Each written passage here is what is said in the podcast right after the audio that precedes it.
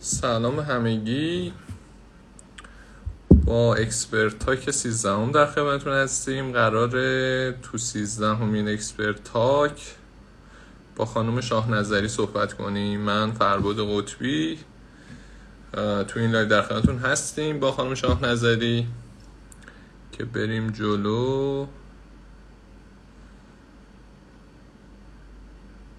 خب خانم شاه نظری، درخواست برام میفرستی لطفاً؟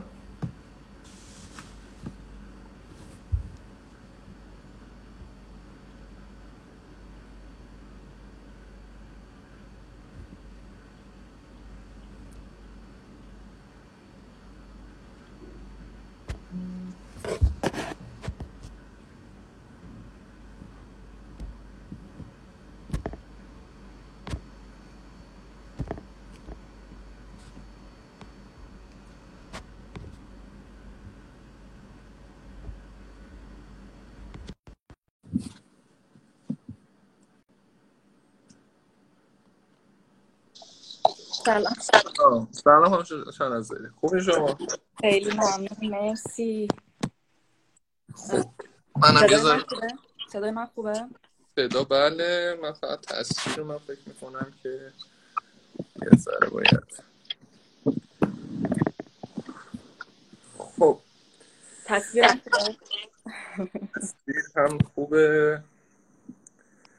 خب خانم شاه نظری، چه خبرها؟ سلامتی، مشغولیم دیگه. امروز هم که روز جمعه رو داریم کم کم می‌بندیم که بهتره. آها، برای شما آخر هفته حساب میشه جمعه. آره دیگه. شنبه یک شنبه تعطیلی. الان فقط یه جلسه دیگه مونده، تقریبا 2 ساعت دیگه. اونم الان اونجا ساعت چنده؟ ما چقدر با شما اختلاف ساعت داریم؟ دقیقاً اشتباه منه. من فکر می‌کردم که ما 2 ساعت و نیم اختلاف داریم، ولی الان ظاهراً 1 ساعت و نیم. آها، یه ساعت که ساعت من عقب چند روز پیش به خاطر مونه. آره من نمیدونستم. آها، حواسم خوب جلسه نداشت. نه، خدا رو شکر یه خورده چیز بود. امروز میگم روز جمعه است، اصولا بعد از ظهر جلسه نیست. ولی خب الان یه خورده اوضاع چیزه. ما تقریباً از اول اکتبر، یعنی از یه هفته دیگه بریم توی ارگانیزیشن جدید. در واقع کلاً استراکچرها رو دارن تغییر میدن و بیشتر هم بر اساس استراتژیایی که گفتم. هر مدت یه بار بالاخره این دایرکشن‌ها عوض میشه و شما باید همش آپ تو دیت باشی و هی این ممکنه کل شرکت‌ها و کل ارگانیزیشن‌ها رو کلاً ببره توی سمت دیگه و همیشه باید آماده باشی. و الان یکی دیگه از همه پریودهای زمانیه که تقریبا میشه گفت همه خیلی مشغولن این روزهای آخر که کلا شیفت میشه، اینجوری بگم بهتون. خانم شاه نظری، ما از صداتون فکر کنم گوشید زیرش یه ذره، فکر کنم صدا ما الان خوبه؟ الان فکر کنم صدا بهتره. البته من یکم اکو دارم. آره ما از سمت شما ما میبره اکوه رو داریم. نمیدونم چیکار باید بکنم. یه ذره فکر کنم اون میکروفون چون زیر گوشیه فکر کنم یه ذره بالا بیارین اوکی بشه، یا با هندزفری اگر صحبت کنین فکر کنم. متاسفانه هندزفری جا گذاشتم الان نداشتم. حالا اگه فعلا اگه بتونیم اینطور مدیریت کنیم ببینیم. آره بریم جلو. خب خانم شاه نظری، یه معرفی از خودتون بگین خیلی کوتاه در حد 1-2 دقیقه، بعد با هم بریم جلو.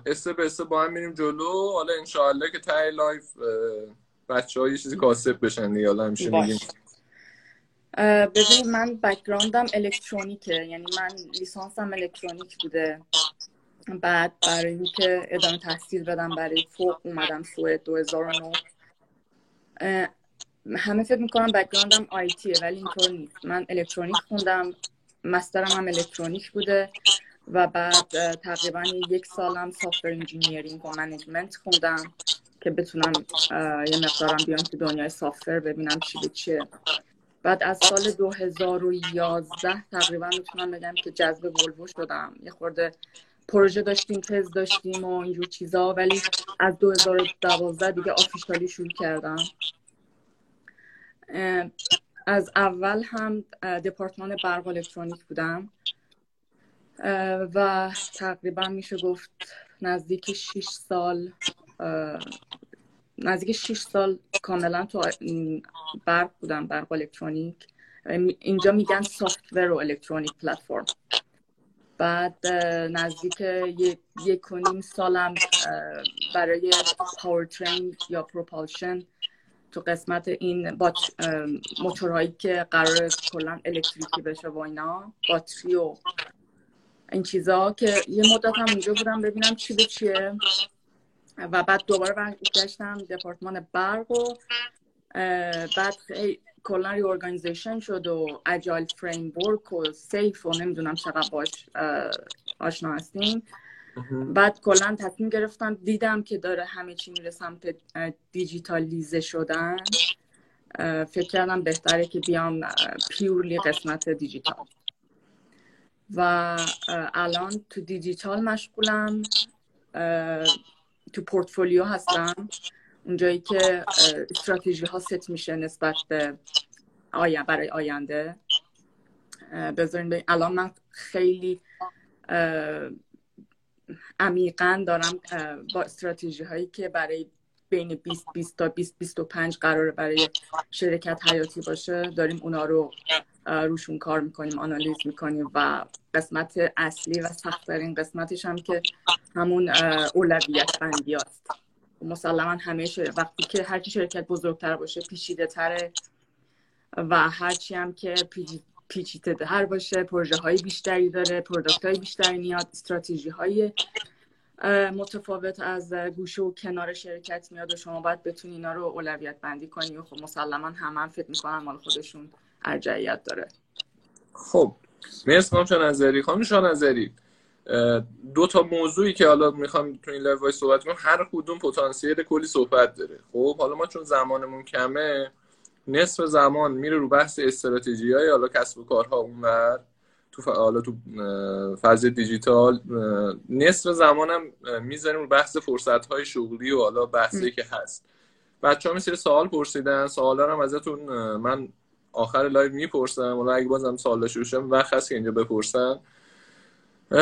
بریم رو سایت استراتژی‌ها. خب. این که خب بگین توضیح بدین. ببین من فکر میشه من چیزی که خودم لیست گرفتم فکر میکنم جواب بچه‌ها رو بتونم بدم. اول این که من دنبال یه فرصتی بودم که نمیدونم اسمشو چی بذارم بگم، اون کامیونیتی که دنبالش میگردم که صدای من بشنون و ببینن که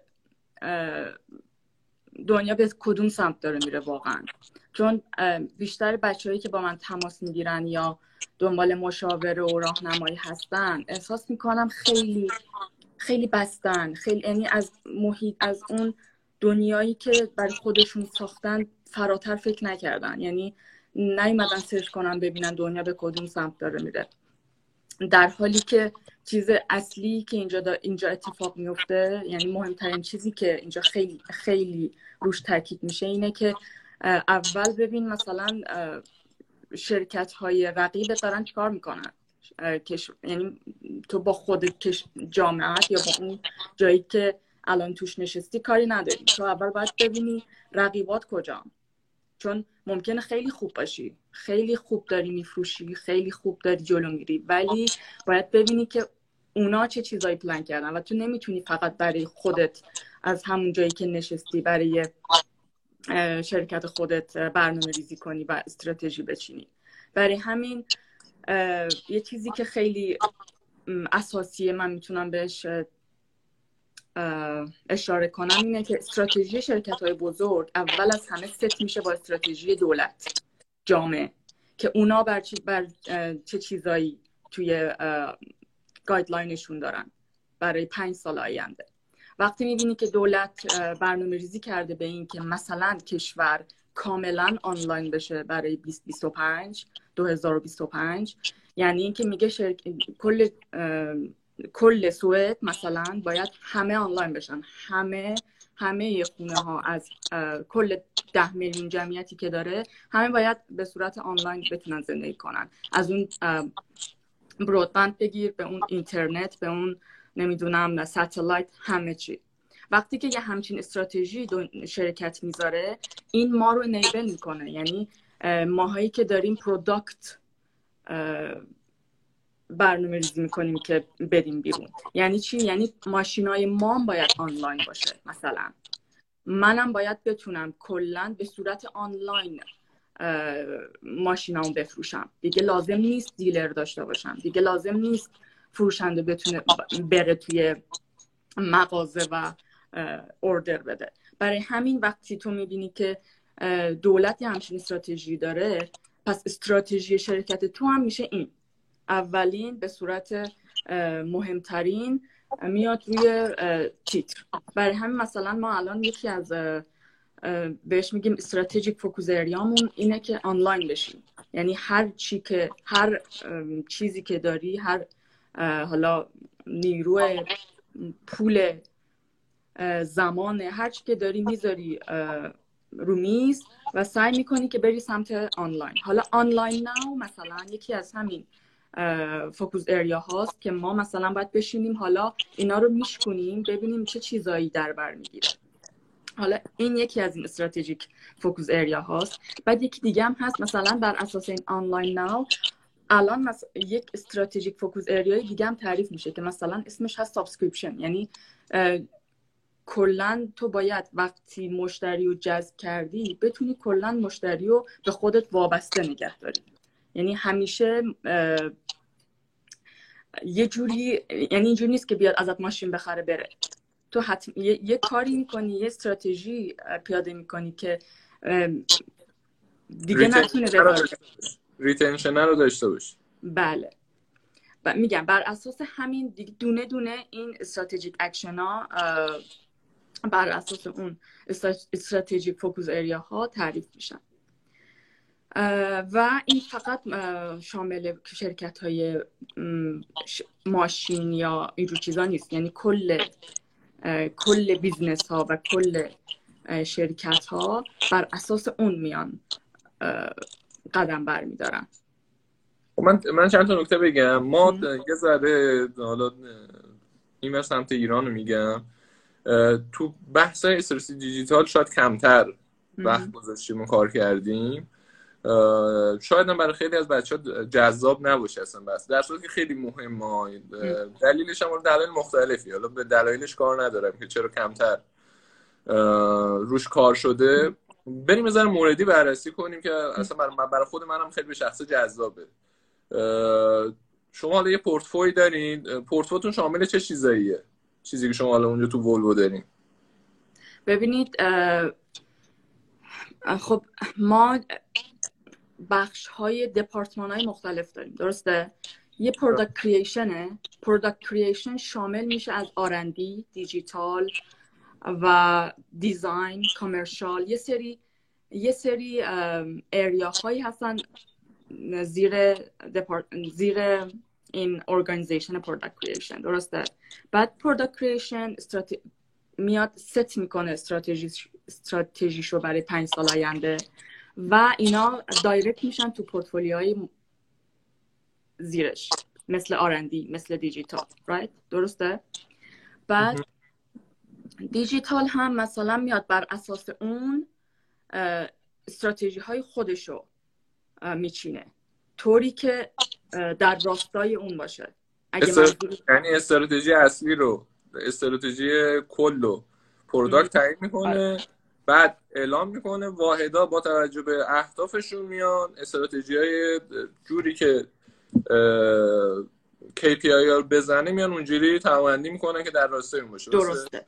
حالا مثلا من چرا از اینجا شروع کردم؟ اومدم از اینجا شروع کردم که بهتون بگم چجوری مثلا سافتور الان اومده دست من. خب مثلا استراتژی ما چیه؟ استراتژی ما اینه که آنلاین بشیم. خب بعد این آنلاین بشیم خب ریسک خیلی جنرال و کلیه دیگه که از پروداکت کریشن شروع میشه، میاد مثلا سمت آرندی. آرندی هم سافتور الکترونیک پلتفرم خودش رو داره که در واقع انیبل میکنه اون سافتورایی که توی ماشین قراره باشن. حالا به غیر از این یه سری دیجیتالیزه شدن هم هست دیگه که دپارتمان دیجیتال باید بیاد ساپورت کنه. حالا به غیر از اون نوع لپتاپ هایی که لازمه برای 5 سال آینده، نوع نمیدونم سرورایی که لازمه، کلاود باید انیبل بشه. دیگه نمیتونیم مثلا همه چی پی سی بیسد بشه، باید همه چی آنلاین بشه، از همه جا بشه کار کرد.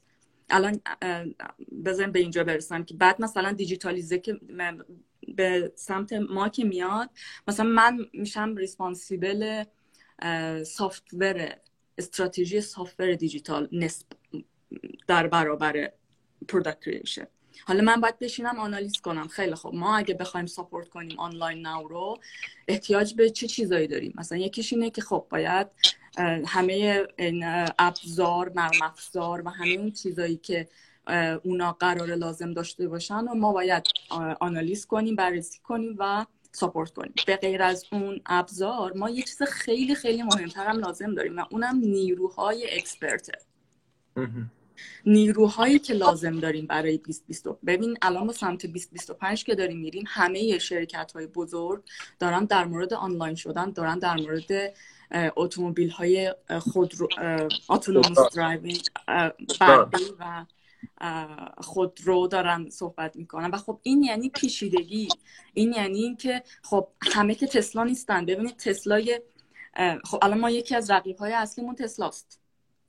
و مثلا من خودم یکی از کارام و یا دوستان کارامون اینه که هر روز ببینیم اینا دارن چیکار میکنن، یا مثلا ببینیم فولکس واگن داره چیکار میکنه، یا ببینیم که داریم بررسی میکنیم. یعنی همیشه زیر چشمی داریم، حواسمون بهشون هست. بعد مثلا میبینیم که خب ما اینجا خیلی کمبود داریم و باید بتونیم این کمبودا رو جبران کنیم. و مثلا من باید بشینم بررسی کنم که خیلی خب حالا اگه یه همچین استراتژی هایی ما داریم، ما همچین جاهای کمبود داریم، مثل نیروهای قوی که باید بتونیم جذب کنیم، مخصوصا تو محدوده سافتور و اینتگریشن امبدد سیستمز. و خودتون هم میدونید دیگه تو اروپا خیلی از اویما هستن، خیلی از شرکت ها هستن که دارن رو ماشین کار میکنن. بنابراین همیشه رقابت روی این که نیروهای قوی رو بتونین جذب کنین، نیروهای متخصص رو. حالا از یه طرف دیگه کشورهایی مثل کشورهای اسکاندیناوی هم که بر اساس مالیات میچرخن، برای کارفرما اونقدر نمیارزه، یا برای کارفرما خیلی سخته استخدام کردن. ببینید مثلا من یه مثالی زده بودم توی صفحه خودم، گفتم که اگه یه کارفرما بخواد یه دیولوپر مثلا جاوا یا سی پلاس پلاس یا یه چیزی تو همین مایه ها استخدام کنه، مثلا بگیم سالیانه قراره بهش $60,000 حقوق بده. این فقط با $60,000 تموم نمیشه، برای کارفرما یه اکسترا $60,000 دیگه هم هزینه برداره، میشه $120,000. چرا؟ در قبال اون مالیاتی که باید از این کارفرما بده به دولت، در برابر اون بیمه هایی که باید بکنه، در برابر 1000 تا چیز دیگه. برای همین شرکت ها برای این که استخدام نکنن می اومدن ساعتی استخدام میکردن. خب ساعتی که استخدام میکنی، خب کیفیت کارت میاد پایین. اون نیروها چجوری بگم متحد نیستن به تو. به قولی نمیدونم تو ایران میگن یه چیزی جان؟ نه بکار روزمزد منظورتونه؟ نه بیرون میدن پروژه رو، یه همچین چیزی، یه اسمی داشتن اینکه استخدام کنیم یا برون سپاری. بعد آره یه همچین چیزایی هست که بهش میگیم که مثلا کانسالتنت میگیره. بعد این خیلی اذیت میکنه مدیرا رو، هی باید حواسش باشه که خب الان این پروژه رو تو این مهلت ارائه میده نمیده، اون تیم ورک کیفیتش میاد پایین، اون تعهد میاد پایین. خلاصه خیلی از این چالش ها هست. حالا اینو داشتم میگفتم که چون استراتژی ما در راستای استراتژی دولته، HR یا Human Resources یا همون منابع انسانی یکی از لیدراییه که در راستای این استراتژی ها داره کار میکنه دیگه. بعد اون لیدر میاد میره با دولت مثلا مذاکره میکنه، میگه که خب ما بر اساس این استراتژی که قراره تا 5 سال آینده آنلاین بشیم و قراره که این پروداکت ها رو ارائه بدیم، خب ما نیرو کم داریم، با این مالیات هایی که شما روی ما گذاشتین خب دست به بال ما بسته است، ما نمیتونیم آدم استخدام کنیم. بنابراین این شرکت های بزرگ با هم یکی میشن و زبونشون یکی میشه و اونا رو بهشون فشار میارن که مثلا یک اکشنایی بگیرن در این راستا، که الان هم این اتفاق افتاد. اون روز هانا همین رئیس HR تو لینکدینش آنونس کرد که ما بالاخره موفق شدیم دولت رو راضی کنیم که نیروهای خارجی رو با هزینه کمتر، با مالیات کمتر به مدت 5 سال بتونیم استخدام کنیم. خب این یعنی یه قدم خیلی بزرگ، یعنی اینکه باید این اتفاق میافتاد. من قبل اینکه هانا اینو آنونس کنه هی سعی میکردم به بچه‌ها به یه نحوی بگم که بچه‌ها حواستون باشه، برای اینکه ما میدونیم چه استراتژیایی در پیش گرفتن، برای اینکه ما میدونیم چه اتفاقاتی قرار بیفته. نیرو کم دارن، مهارت لازم دارن، تکنیک لازم دارن. بنابراین 100% اینا از این اکشن ها میگیرن که بتونن آدم بیشتری جذب کنن. و الان این آنونس شده و به زودی زود خیلی نیرو جذب میکنن. نه فقط سوئد، فکر میکنم کل اروپا این اتفاق بیفته، مخصوصا که با این دوران پسا کرونا که اگه صداش بزنیم همه چی داره میره سمت آنلاین، همه چی داره میره سمت سافت‌ور، همه چی داره میره سمت دیجیتالیزه شدن. مخصوصا اینکه یکی از استراتژی هایی که داریم الان روش کار میکنیم اینه که بیشتر بشه از تو خونه کار کرد. چرا؟ مثلا وقت الان مثلا کرونا ثابت کرد که شما اصلا لازم نیست بیای بیرون. البته من خودم موافق نیستم، ولی این چیزیه که دنیا داره میره سمتش. یعنی دنیا داره میره سمت ریموت شدن، یعنی توی خونه بشینی، غذات بیاد دم در، ماشینت بیاد دم در، نمیدونم لازم نباشه بری سر کار، از همون جایی که نشستی بتونی کار کنی، جلسه بذاری. و خیلی همین کاری که من و شما الان داریم میکنیم. مثلا ما الان خیلی وقت یعنی شاید بگم 70-80% میتینگامون به همین روش داره برگزار میشه و کار ارائه میشه، کار نمیخوابه. ما الان خیلی از نیروهای سافت‌ور دیولپرمون تو اوکراین نشستن، اصلا ما نمیبینیمشون، فقط کار دلیور میکنن، که البته اینم نمیشه گفت 100% خوبه، ولی دنیا داره میره به همین سمت و باید خودمون رو اداپت کنیم. خانم شاه نظری، یه ذره ما رفتیم تو بحث چی، یعنی اون قسمت استراتژی داشتیم رفتیم جلو، یهو رفتیم سمت پارت دوم صحبتمون. بله، من گفتم اینجا شروع میکنم که بگم این پیش زمینه است، بر اساس این استراتژی ها داره این اکشن ها گرفته میشه. نگاه کنید، ما ارتباط با افرادی مثل شما برای ما یه ذره سخت‌تره. خب یه نکته‌ای که شما گفتی اول صحبت، گفتی که بچه‌ها، من با بچه‌های ایران که صحبت میکنم اینه که ذهنشون فراتر از یه حدی نیست، خیلی ذهن بسته است. نه نمیگم فکرشون بسته است، من انگار جرئت نمیکنن فکر کنن، انگار همین میخوام بگم. نگاه کن، ما توی اکوسیستم حالا تو فاز دیجیتالمون که خیلی هم نوپاس، یعنی زیادم شاید خیلی عمرش برسه درست حسابی، شاید 8 تا 10 سال این اکوسیستمی که حالا شکل گرفته. موضوعی که هست اینه که ما با جامعه جهانی دیسکانکتیم. میشه من اینجا اینتراپ کنم یه لحظه؟ به نظر من والا چیزی که من دارم میبینم از جامعه جهانی دیسکانکت نیستن در خیلی از موارد. مثل من وقتی میبینم چه میدونم دیزاین، فشن، وقتی این چیز، یعنی اون چیزایی که اونجا هست اینجا نیست. یعنی وقتی آخرین مدل چیزایی که من هنوز ندیدم تو ایران هست. نه کن بحثم اینه که دیسکانکت نیستن، ولی به نظر من تو اون اریاهایی که باید باشن نیستن. نکن بیزینس های ما بیزینس در استیج جهانی خیلی کم داریم. خب ما اگر اپلیکیشنی لانچ می شود، اگر بیزینس ای کامرسی لانچ می شود، ته تارگتمون اینه که تو ایران ببینیم تا کجا می رسیم. خب از این لحاظ دارم میگم، وگرنه بچهای ما آپدیتن، با ترندهای روز دنیا آشنان، حالا با اینترنت که، ولی بیزینس های ما با توجه حالا به محدودیت هایی که وجود داره اصلا فراتر از ایران فکر نمی کنن.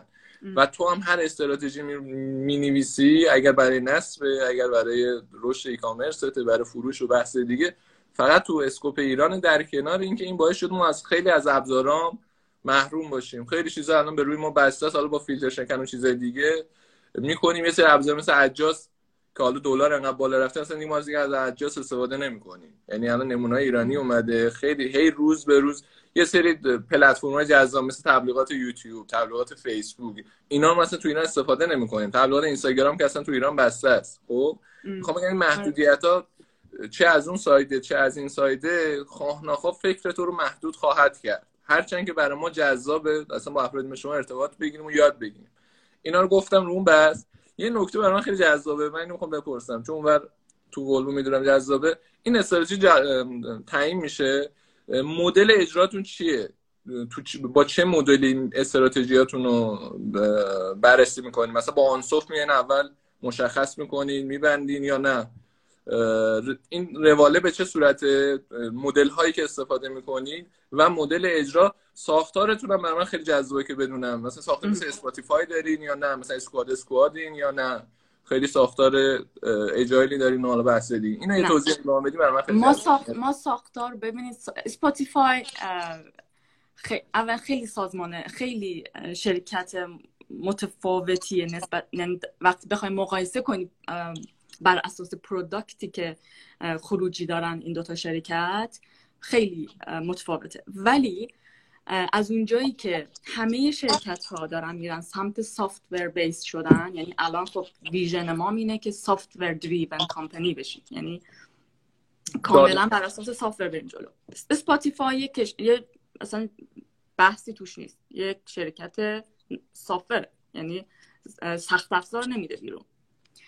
برای همین ما هم اومدیم دنبال رو این نوع شرکت ها، اومدیم این ترانسفورمیشن رو انجام دادیم، یعنی رفتیم شدیم اجایل دریون کمپانی، یعنی بر اساس اجایل کار میکنیم. نمیدونم حتما میدونید دیگه اجایل یا سیف. ولی خب از اونجایی که ما پیورلی سافتور نیستیم هنوز، بالاخره یه هاردوری هم اینجا هست دیگه، باید اینتگریت بشه. برای همین شاید نشه مثل اونا هی مثلا شروع کن، اونا چجوری کار میکنن؟ اجایل یعنی این دیگه، یعنی تو هی قطعه کن، بعد هی شروع کن به دیولپ کردن، تست کن، بزرگش کن، دیولپ کن. ولی خب وقتی تو هاردور داری مثلا میگی که من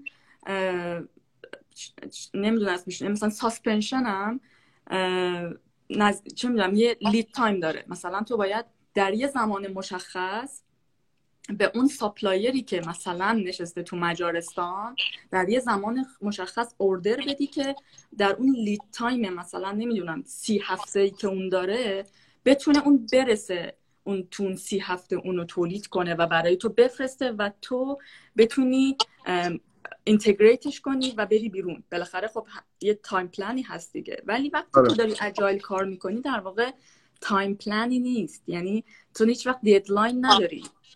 خب این همیشه یه پارادوکس ایجاد میکرد. ما هنوزم داریم این مشکل رو، هنوزم که هنوزه. خب شرکت از اونجایی که از اول سافتور بیس نیست، هنوز اون تفکرات قدیمی سنتی هست، هنوز اون لیدرهای قدیمی هستن که فکر میکنن در یه ددلاین مشخصی باید اینو تحویل بدیم. درسته؟ خب حالا من اینا رو گفتم که بگم ما هم داریم این ترانسفورمیشن رو انجام میدیم که اجایل بیس بشیم و بر اساس سیف کار کنی. و وقتی تو بر اساس سیف کار میکنی یعنی یه سری پروداکت داری که اون پروداکت ها رو بعد یعنی دیگه پروژه نداری، بر اون پروداکت یه بودجه مشخصی داره، یه زمان مشخصی خودش تعیین میکنه و بر اساس اون پروداکت رو تحویل میده. مثلا میتونه اون پروداکت یه سنسور باشه، میتونه اون پروداکت یه کد باشه یا هر چیزی. بعد در نهایت اینا رو باید به صورتی که اجایل هم باشه اینتگریت کنی و اون ماشینا رو بدی بیرون که بتونی بفروشی به مشتری دیگه. بنابراین این چالش ها هست. ما هم داریم سعی میکنیم مثل اسپاتیفای یا شرکت هایی که اجایل کار میکنن کار کنیم، ولی خب هنوز به اون مرحله نرسیدیم، ولی داره تلاش اتفاق میفته. حالا توی سیف چجوریه؟ تو پورتفولیو میان استراتژی تما رو تعریف میکنن دیگه، بعد اونا رو میفرستن به اون سولوشن ها یا اون آرت هایی که پایینه، اگه آشنایی داشته باشی به این استراکچر سیف. بعد حالا مثلا ما که نشستیم میگیم خب این استراتژی تما هست، این استراتژی تما هم توی بکلاگ ماست. خب بعد از این بکلاگ بر اساس اون پرایورتیزیشنی که انجام میشه میاد بیرون، اولویت‌هایی که انجام میشه میاد بیرون و چیز میشه، میره سمت پروداکت که میشه مثلا اون پروداکت ایریا یا سولوشن بهش میگن، یا بعضی هم بهش میگن سولوشن ترین بهش میگن، که اون سولوشن ترین هم مثلا مدیرای خودشو داره. مثلا مدیر اون سولوشن یه نفره که مثلا من این استراتژی تم رو براش تعریف میکنم و اون باید بشینه با تیمش که توی اون ترین نشستن و اون ترین هم خودش تقسیم میشه به یه سری آرت، اینا میان اینا رو ریز ریزش میکنن، مثلا میشه اپیک. حالا اگه بعد این اپیک ها، مثلا من الان اگه بخوام مثلا یه اپیکی که من دارم اینه که سافتور دیولپرای من باید راضی باشن، یه جوری که شرکت رو ترک نکنن. خب این یه استراتژیه، این یه ابجکتیوه. بعد من باید بشینم اینا ریزش کنم. خب وقتی من میگم دیولپر راضی باشه یعنی چه چیزایی، چه کارایی باید بکنن؟ همون OKR ها، OKR ها میاد بیرون، OKR ها میاد بیرون، ابجکتیو هایی که تعریف میشه. بعد بر اساس اون ابجکتیو هاست که اون اپیک ها تعریف میشه. بعد اون اپیکا میاد روی رودمپ، اون چیزایی که ریز شد. مثلا یکی از اپیکای من این میتونه باشه. بعد KPI ها هم تعریف میشه. مثلا من میگم خیلی خوب، اپیک من اینه که دیولپرای من در اساس اون پروداکتی که دارن روش کار میکنن این ابزار در اختیارشون قرار بگیره. خب بعد این یه اپیکه برای من، روی رودمپ من قرار گرفته به سمت 2021 مثلا. و هر 3 ماه یه بار اینا هی ریویو میشن در کنار اون سولوشن منیجرها یا پروداکت لیدرها. و اون KPI هایی هم که داری مثلا مثل میمونه که خیلی خب من سروی میفرستم، نظرسنجی میفرستم ببینم کسایی که دارن این ابزار رو ازش راضی هستن یا نه. خب اگه نیستن چه چیزایی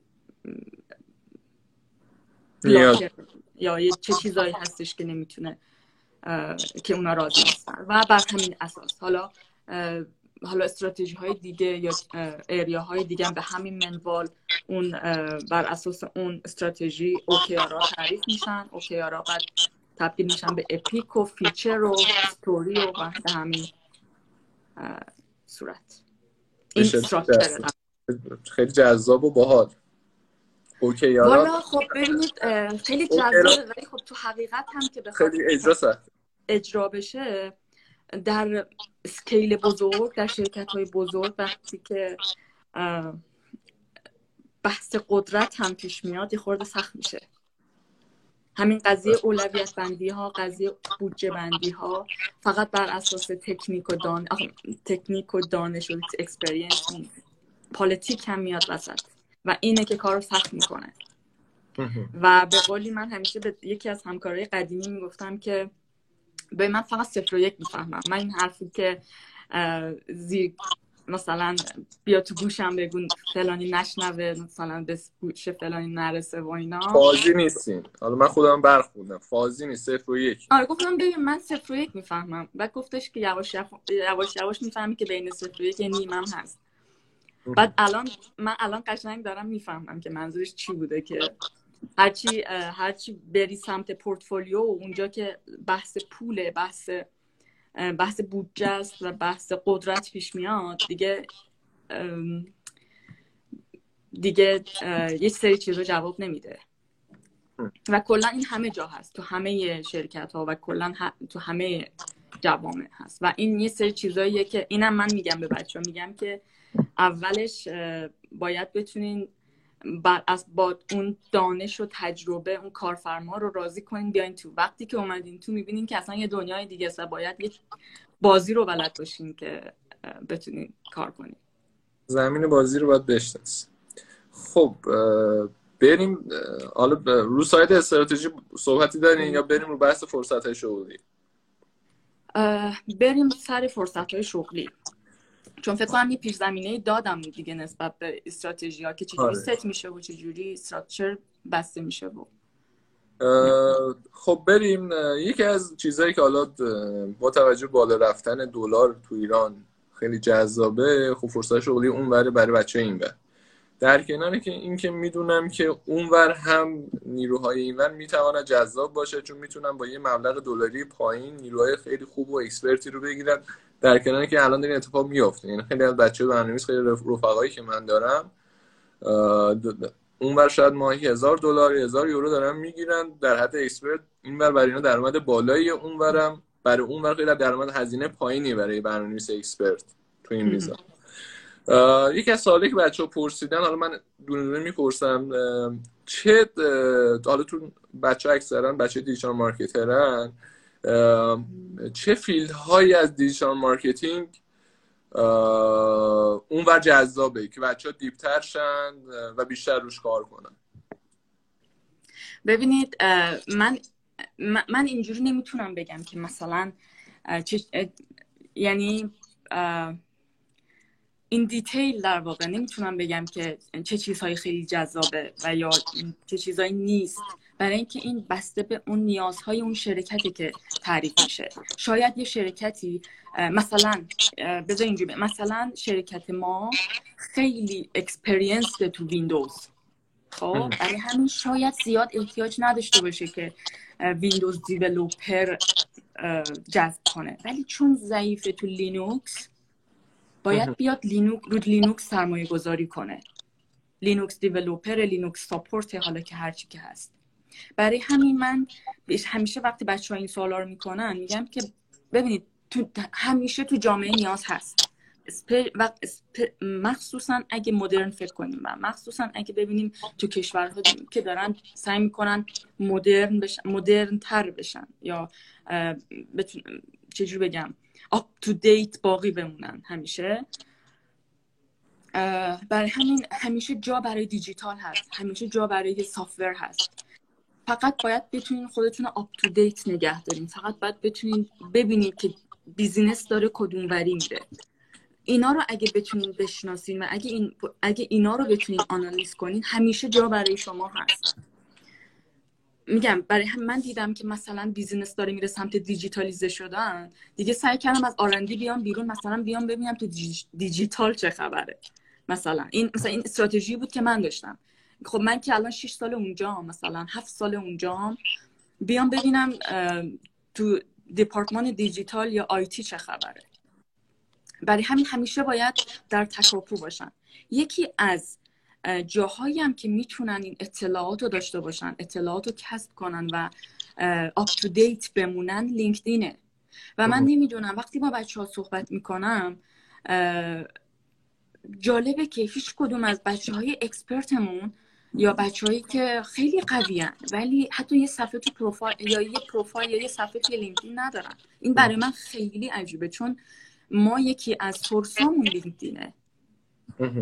ما خیلی مثلا من خیلی از بچه‌هایی که الان جذب شدن می‌بینم از طریق لینکدین جذب شدن.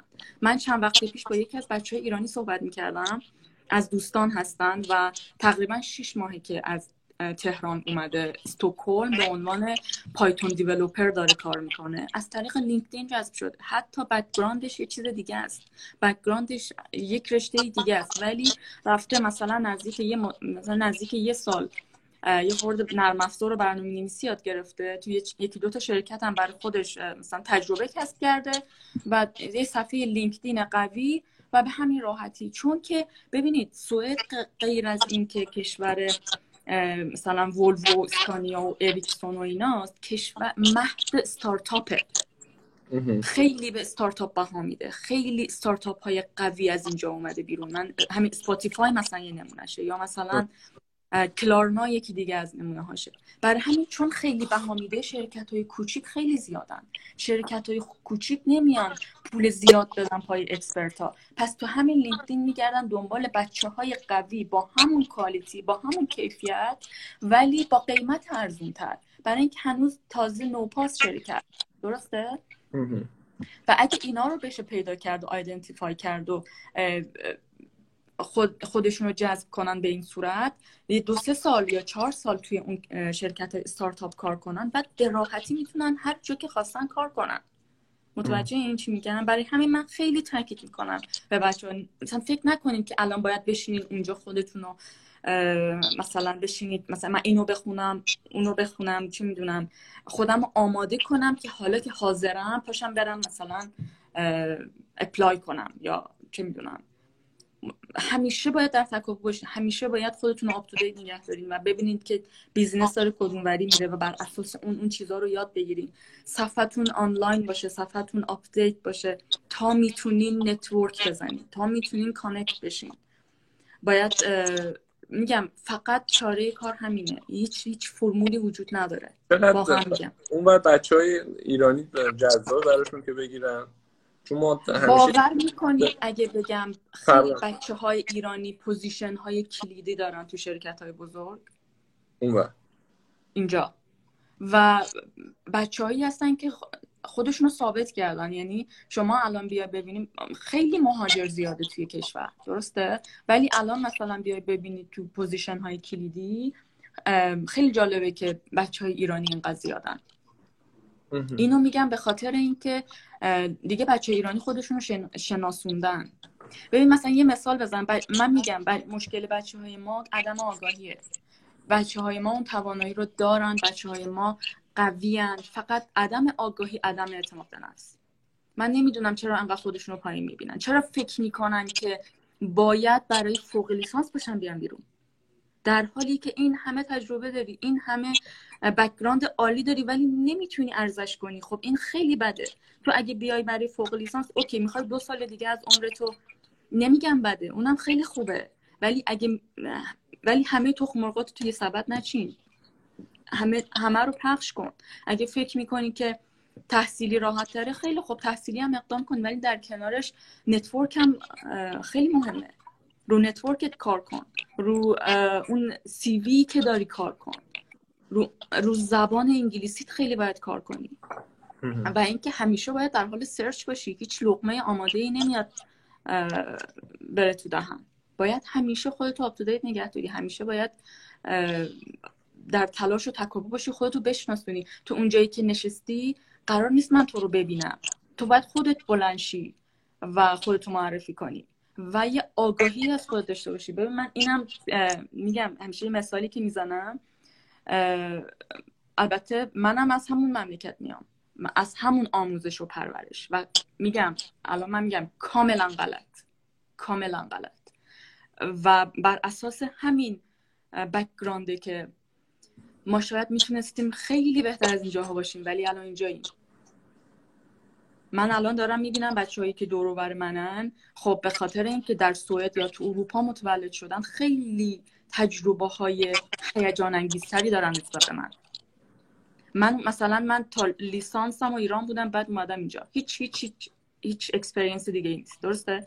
اونا مثلا رفتن تابستون تو دانمارک کار کردن، نمیدونم بچلرشو مثلا 1 سال 3 سال لیسانس. الان یکی از همکارای من اسپانیاییه، 1 سالش اسپانیا خونده، 1 سالش دانمارک خونده، 1 سالش سوئد خونده، بعد نمیدونم یه مدت فلانجا بوده، یه مدت هم اینجا اون. میدونی این یعنی چی؟ یعنی یک پکیج کامل. یعنی تو زبان یاد گرفتی، تجربه کسب کردی، آدمای مختلف دیدی. حالا ما کلا تمام عمرمون رو یه جا حبس بودیم، هیچ ویوی نداریم نسبت به دنیا. میگم من ماکسیمم دریمم کارتونایی بود که نگاه می‌کردم، مثلا فکر می‌کردم واو الان اینجا چه جای قشنگی، مثلا سوئیس آلپ به به، مثلا در همین حد بود ویو من. بعد مثلا میاد جان من از همون جامعه میام و بچه‌های ما الان در همین حد، من میدونم، ولی ای کاش که بتونیم یکم فراتر فکر کنیم. ای کاش که الان که اینترنت هست، زمان ما که بچه بودیم اینترنت نبود. الان خیلی راحت میتونید با تمام رئیس رؤساها، نمیدونم با تمام کارفرماهای ایمیل بزنی، کانتکت کنی، نمیدونم ازشون بپرسی چه چیزایی لازم داری، من این چیزا رو دارم، به نظر تو به درد شرکتتون میخوره؟ و خیلی خیلی خیلی یعنی خیلی دست بازه الان با این دنیای آنلاینی که پیش رو داریم. خب 2 تا سوال دیگه من بپرسم، حالا سوالات داره میاد. یکی بچه پرسیده که گفته با توجه به عدم تسلط کامل به زبان و فرهنگ اون کشور، آیا این امکان وجود داره که ما کارو بگیریم و کم کم رشد کنیم؟ یعنی 100% این چی رو بهتون میدن؟ 100% اصلا شک نکنید. ببینید من الان از بچه‌های ما، از بچه‌هامون می‌پرسم شما می‌دونین چیزی به نام گریجویت پروگرام وجود داره؟ می‌دونی؟ ورلو سالانه 50 نفر از کل جهان، یعنی گلوبال گریجویت پروگرام بهش میگن، از کل جهان 50 نفر میگیره، از اول نوامبر تا اول دسامبر هم ددلاین اپلیکیشنه. ولی آیا کسی اینو تا حالا دیده، شنیده یا مثلا سرچ کرده؟ ولی من الان بهتون میگم، من الان یه همکاری دارم از طریق همین گریجویت پروگرام اومده. البته در مورد این گریجویت پروگرام باید یه جدا صحبت کرد. از قزاقستان اومده و الان داره توی وولوو کار میکنه. ولی ما بچهای ایرانی به خدا اگه ازشون بپرسین و بدونه یه همچین پروگرامی هست. و من از این من واقعا دوست دارم اطلاع رسانی کنم، واقعا دوست دارم بهشون بگم که بچه‌ها خیلی فرصت‌ها هست اگه بخواین و اگه بدونین. خیلی مثلا یه نکته رو من بگم حالا به عنوان یکی از همین بچه‌هایی که داریم میگین، خب من اکتیوم تقریبا هم سرش و اینا رو بحث‌های دیگه. حالا کار ما که جوری که من آنلاین میشه، مثلا یه دوره بوده گرانت گوگل، خیلی یه پروگرام خیلی جذابیه، ولی بچه ایرانی شامل بچه ایرانی نمیشه. خب یعنی به خاطر حالا محدودیتی وجود داره. خب این به عنوان من رفتم دنبالش، خب دیدم که نمیشه و خواه ناخواه از اینجا به بعد حس برای من به وجود میاد. خب تو دنیا ما اگر قبول بشیم شانسی نداریم. همین پلنی که میگین، خب مثلا بچه‌های ایرانی خیلی راحت میتونن و ممکنه اکسپت بشن، یعنی فضای وجود داره روی ایرانی‌ها. بله. خب خیلی خوبه. بله، فقط میگم ببینید، بله مثلا برای من چه فرقی میکنه که طرف از آفریقا بیاد یا از قزاقستان؟ این دنبال نیرو میگرده. ما الان یکی از بچه‌ها، من از این پسره که ما شرایطش خاصه، ایران خیلی شرایطش خاصه. بابا ما الان یه پسر ایرانی هم داریم دیگه تو گریجویت پروگرام. آره. هست. من خودم از طریق گریجویت پروگرام با وولو آشنا شدم سال 2010. ولی کجا بودین؟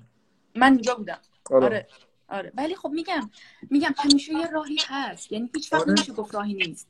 حالا اگه فکر میکنی که باید پات به اینجا برسه تا کارت راحت‌تر پیش بره، برای همین تا رسیدن هم خیلی خیلی راه‌ها هست. خیلی، یعنی یه پروگرام یه ساله، یه پروگرام نمیدونم 6 ماهه، حالا هر چی. ولی میگم معرفی خود به نحو احسنت، یه سی وی قوی. این بچه‌هایی که جذب میشن مسلماً یک بک‌گراند قوی دارن که جذب میشن. شرکت‌ها دنبال هویت نیستن، دنبال نیروان. واقعا دارم میگم.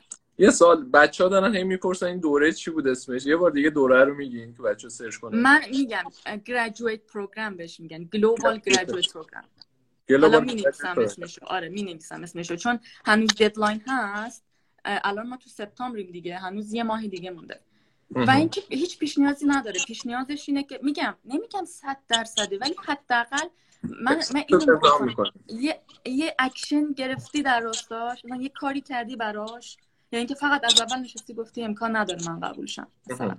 ولی مثلا میگم من 2010 از همین دریغ با ولوو آشنا شدم، ولی چون سال اول مسترم بود و پیش نیازش اینه که باید حتما فوق لیسانس داشته باشی و 1 سالم تجربه کاری. خب ولی میگم اپلای کردم، با اینکه میدونستم یک فوق لیسانس ندارم، سال اول مستر بودم. اپلای کردم و رفتم برای مصاحبه، تستاشم دادم، همین کاراشو کردم، یعنی نگفتم. و همون باعث شد که مثلا طرف بعدش با من تماس گرفت، گفتش که ببین بعد این پروگرام نمیتونیم بگیریمت، ولی یه کار فول تایم دارم، میخوای؟ یعنی آره یعنی اصلا بالاخره یعنی بنداز سنگه تو، شاید گرفت. من اینو میگم. من کلا نه خوبه، نه آدم کن، آدم با تلاش کنه. حتی اگر چی میگن، ما میگیم تیری در تاریکی دیگه، خیلی روال تعریف درستش. حالا یه تیری در تاریکی میگیری یا نمیگیری دیگه، درسته. یه سال ما الان نکن بچه برنامه‌نویس که خب اونور خیلی کار براشون زیاد، خیلی هم دارن خوب اونور کار میگیرن. بچه دیجیتال مارکتینگ یه ذره سخت‌تر کار میگیرن. من یه تایمی روی این وقت گذاشتم یعنی به یه سری شرکت‌ها پوزیشن‌ها شغلی دیدم، رزومه فرستادم برای تست کردم برای پروژه، حالا رو freelancer.com توی چند تا از اینا تست کردم که ببینم چه جوریه فیدبک ها. از هیچ کدوم جوابی نگرفتن، یعنی هیچ کدوم جواب برگشت ندادن. خب برای همین دارم میگم این برای بچه دیجیتال مارکتینگ به نظرت اونور کار هر جذاب‌تر، چون برنامه‌نویسا راحت میگیرن، ولی برای بچه دیجیتال مارکتینگ رو یه ذره احساس میکنم که اونور مثلا تامینش راحت‌تره، یا حالا بحث دیگه بچه دیجیتال مارکتینگ کمتر میگیرن. من اینجوری فکر نمی‌کنم. ببین من فکر می‌کنم اتفاقا چون ما الان داریم می‌ریم کلاً سمت دیجیتال مارکتینگ، خب این اپورتونتی‌ها قراره بیشتر و بیشتر بشه. یعنی اصلا کلاً یه دنیای دیگر رو تصور کنید که همه چی آنلاینه دیگه. درسته؟ بله. بنابراین یک کامیونیتی جدید داره معرفی میشه. خب مثلا دیگه هیچ دیلری وجود نداره، نمیدونم هیچ، همه توی خونه نشستن، همه کاراشون باید به صورت ریموت آنلاین بشه. درسته؟ من از اونجایی که تو مارکتینگ هیچ تجربه ای ندارم نمیتونم نظر بدم، ولی حداقل بر اساس اون ایریایی که دست منه و من دارم میبینم و اون استراتژی هایی که داره ست میشه به سمت آنلاین شدن، من مطمئنم که اونجا هم مثلا من خودم دیروز برام خیلی جالب بود، رفتم توی جاب پستینگ یا همون صفحه‌ای که ولوو کاراشو میزنه، یه دیدم این همه مارکتینگ پوزیشن، یهو مثلا یهو اومدن اون همه فول کردن اون پوزیشن هایی که تو اون دپارتمان لازم دارن مثلا، ولی مثلا برای سافت‌ور هنوز ریلیز نکردن. ولی خب استپ بای استپ میگم الان شرکت ها تو همین ری اورگانایزیشن، میگم به خاطر الان مثلا اینم باید گفت به خاطر کرونا مثلا ولوو گروپ اومد 5000 نفر رو اخراج کرد، شرکت ما 1300 نفر رو اخراج کرد. خب البته باید دید بر چه اساسی، نمیاد هیچ وقت نیرو مثلا، ولی از دپارتمان دیجیتال کسی اخراج نشد. خب مثلا بر اساس اون استراتژی هایی که داره میاد این حرکت ها رو میگیره، این کارا رو میکنه. برای همین حالا میگم حالا میاد، حالا بذار این ری اورگانایزیشن ست بشه و از 2021 به بعد استیبل تر میشن و از 2021 به بعد تازه این پوزیشن ها، رول ها تعریف میشه، ست میشه. میگم من از 2020 که تموم شد به سمت 2025 دارم صحبت میکنم. یعنی کارا با توجه به کرونا امکان ریموت بودن هم داره، یعنی یه سایت خیلی میگم مثلا کلا استراتژی و اولویت ها اصلا کلا تغییر کرد، دایرکشن ها کلا یهو مثلا فکر کنم مثلا یه تسک فورس های تعریف کنم بگن که خب سریع اقدام کنید، الان به خاطر این چیزها ما باید این کارا رو بکنیم، الان اینا اولویته مثلا. و میگم نه فقط سوئد، من مطمئنم همه کشورهای اروپایی مخصوصا که میان این اکشن ها رو میگیرن. بنابراین میگم و خیلی از بچه ها مثلا میان میگن که من فوق لیسانس فلان جا دارم، رتبه‌ام فلان بوده، نمره‌ام فلان بوده، نمیدونم من این مقاله رو دادم. میگم عزیزم تو قرار نیست خودتو به یک دانشگاه معرفی کنی، تو قرار خودتو به یک شرکت و به یک کارفرما معرفی کنی. کارفرما دنبال نمره تو نیست، کارفرما میاد میگه عزیز من بیزینس، شرکت این مشکل رو داره، تو چه راه حلی براش داری؟ تو اگه قراره که جذب تیم من بشی، من میام این مشکل رو برای تو میارم و تو باید بتونی برای من راه حل بیاری. من اینجا نمیدونم مدرک و نمره و این چیزایی تو به درد من نمیخوره. پس این مایندست هم خیلی مهمه که شما کی رو داری قانع میکنی، داری دانشگاه رو برای فاند و اینا راضی میکنی چون اون دنبال ریسرچ توه 100%، ولی یه شرکت، یه کارفرما دنبال ریسرچ و نمره تو نیست، دنبال اینه که ببینی تا حالا چه مشکلی از بیزینس حل کردی که من بر اساس اون بیام تو رو ارزیابی کنم و بگم ببینم مشکلات بیزینس ما رو میتونی حل کنی یا نه. آقا نظری 5 دقیقه وقت داریم، بذارید توی 5 دقیقه من سوالای بچه‌ها رو بپرسم. یکی بچه‌ها پرسیده که اونور امنیت شغلی چه جوریه؟ شرایط و اینا، قوانین حمایتی دارن ندارن؟ بله 100%. بله امنیت شغلی اگه شما استخدام دائم باشین امنیت شغلی دارید و شرکت و کارفرما نمیتونه شما رو اخراج کنه. و الان میگم این 1300 نفر یا 5000 نفری که دارن اخراج میکنن، این در واقع شرکت‌ها انگار یه فرصتیه که بهشون دست داده، چون دولت مثلا اجازه بهشون میده دیگه. مثلا دولت میگه خیلی خب الان به خاطر این اپیدمی که به وجود اومده، این پاندمی که به وجود اومده، شما مثلا اگه تحت فشاری میتونی اقداماتی رو بگیری که در حالت عادی نمیتونی. درسته؟ بنابراین مثلا مثل شرکت ما میاد 1300 نفر رو اخراج میکنه، در حالت عادی نمیتونه این کار بکنه.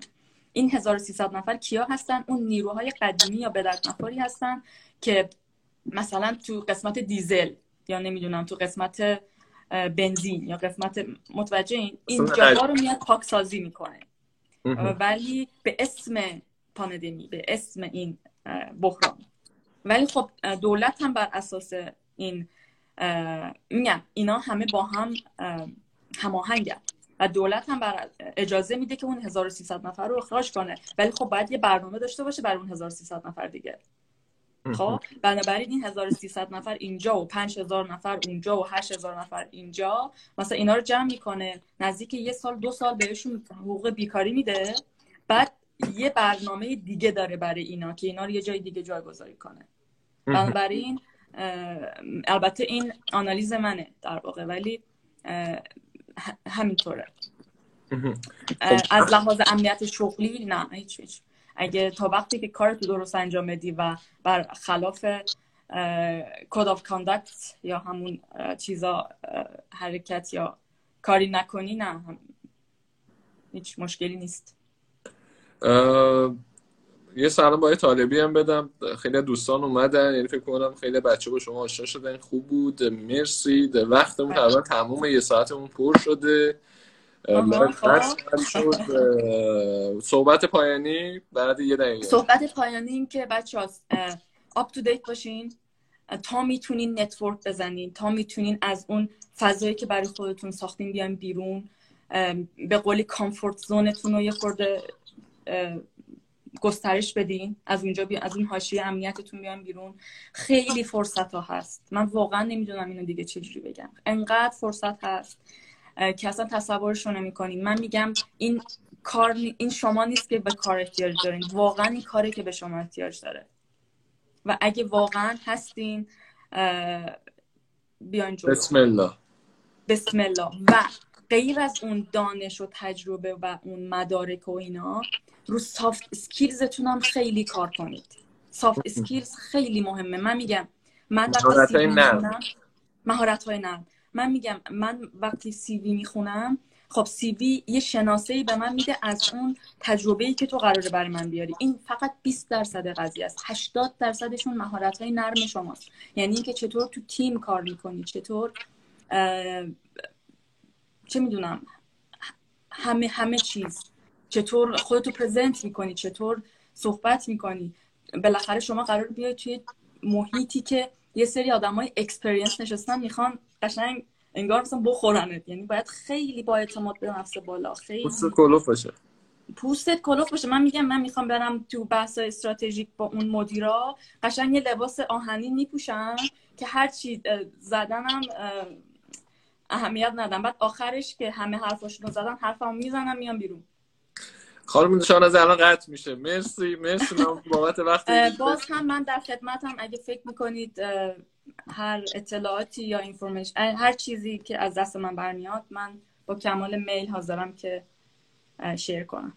لطف کردین، مرسی. مطمئنم خیلی برای بچه‌ها مهم بود، ما خودمون خیلی یاد گرفتیم، خیلی هم به ما انرژی دادیم. مطمئنم بچه‌ها بعد این لایو یه ذره اکتیوتر کار میکنن. مرسی از همه دوستانی که اینا با بودن. ممنونم. خدا حافظتون بخیر. خدا حافظ.